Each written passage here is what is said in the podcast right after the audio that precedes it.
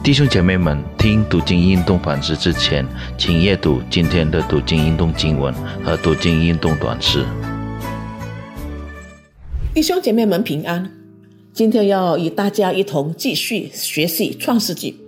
我们先进入祷告，亲爱的主，谢谢你让我们在你宝贵的救恩里有份，也谢谢你顾念我们生命的需要，常常以你的话语不断的栽培我们。但愿我们的生命在你的话语上扎根，得以成长、成熟。今年的学习恳求圣灵的引导，奉主耶稣的名祷告，阿门。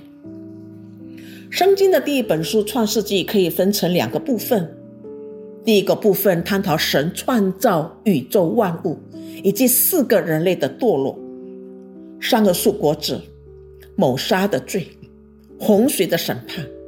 巴比伦的驱散。第二个部分就是人类堕落以后，神呼召并拣选了以色列民族。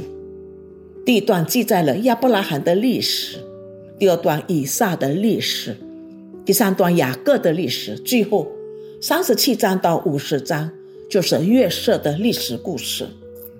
约瑟的故事占据了整个创世纪四分之一的篇幅。我们都知道，在创世纪里记载了好些很重要的圣经人物，但圣经用了最多的篇幅，详细记录了约瑟的故事。可见，在约瑟的生平中，有最多的事迹是值得记录的、学习的。约瑟的故事生动精彩，大家都很喜欢，也很熟悉。他的一生起起伏伏。从高位跌到谷底，再从谷底爬到最高位。月色的一生可以用他四件的衣服来描述：彩衣，父亲的偏爱；学衣，兄弟的妒忌；求衣，仇敌的陷害。这是他人生的谷底。以后观衣，神使他高升，这是他人生的巅峰。神透过约瑟的生平，初步的部分的实现了神要借助亚伯拉罕的后裔，祝福列国的应许。当饥荒遍满天下，各地的人都靠着约瑟的储粮计划而存活。约瑟拯救了许多人的性命。我们知道，神对亚伯拉罕的这个应许，最终的、完全的是借助耶稣基督祝福了地上的万国万民。另外，神与亚伯拉罕绿叶之初，就预言以色列人要寄居埃及地，那地的人要苦待他们四百年，然后才回到应许之地。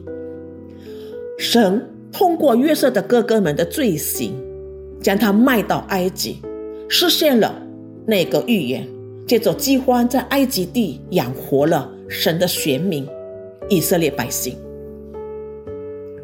预表主耶稣基督，约瑟在多方面都与主耶稣基督所经历的很像。有学者认为，约瑟是旧约圣经预表耶稣基督最为完整、最丰富的重要人物。我们知道，旧约中任何一个预表基督的都不能够预表基督的全部，只是预表基督的某一个方面。如果在各个方面都能预表基督的话，那这就不是预表了，而就是基督本身。那么在约瑟的身上，我们看到基督的哪些方面呢？最明显的是在约瑟受苦的这方面。约瑟与耶稣都是父亲的最爱，都被同胞记恨，被卖，努力的定价，被试探，却没有犯罪，无端端的被控告。但受害不开口，为自亲哭泣，饶恕与接纳伤害他的人，从卑微被升为高，被神差派来拯救许多的人。好，我们来看今天创世纪第三十七章，我们将它分成两段：第一，约瑟被记恨；第二，约瑟被卖为奴。约瑟被哥哥们记恨的原因。最少有三个。约瑟从小就有了恨罪的正义感，约瑟向父亲打小报告，控告哥哥们的恶行，哥哥们会受到父亲的责备与惩罚，所以哥哥们早就对他怀恨在心。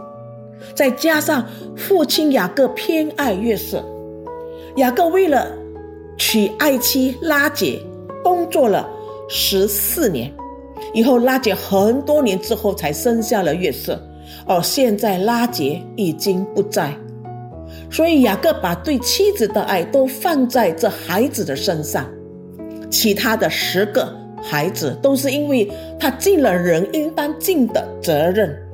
跟不爱的妻子同房，雅各没有办法隐藏他对月色的感情，他为约瑟做了一件长袖的彩衣袍，其他的孩子都是一个颜色的布衣。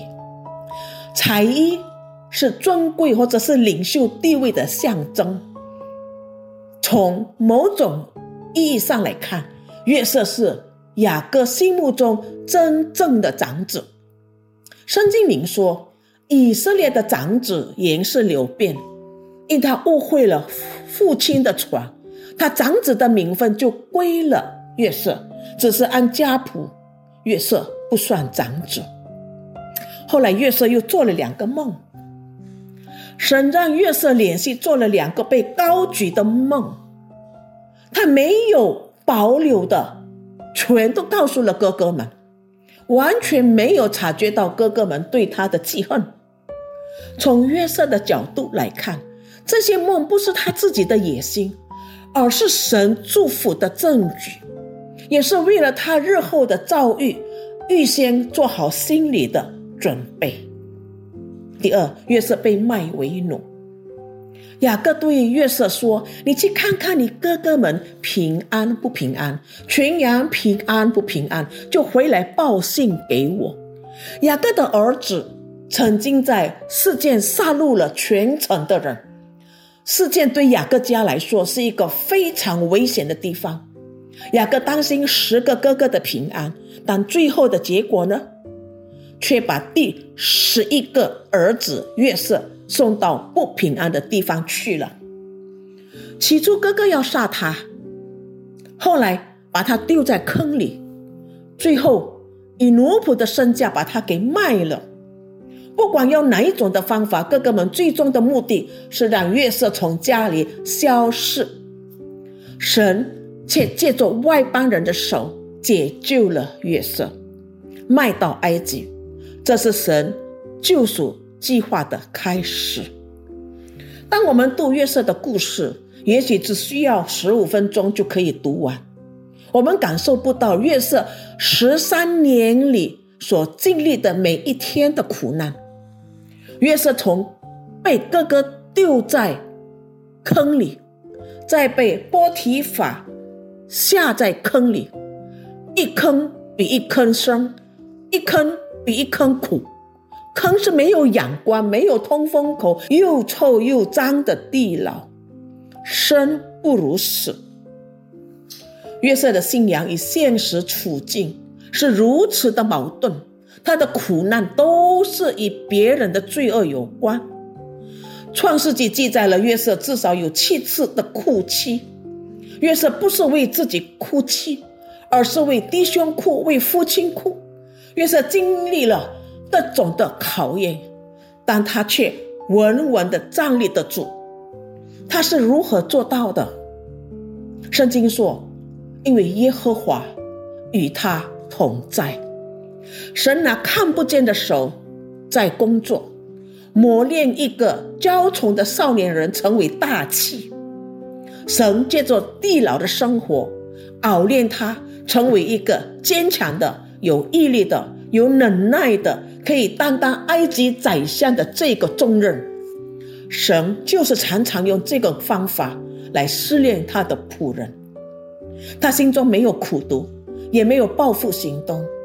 他清楚表明说：“神差我在你们以先来，差我到这里来的不是你们，乃是神。”他以积极的态度将被卖看为被差。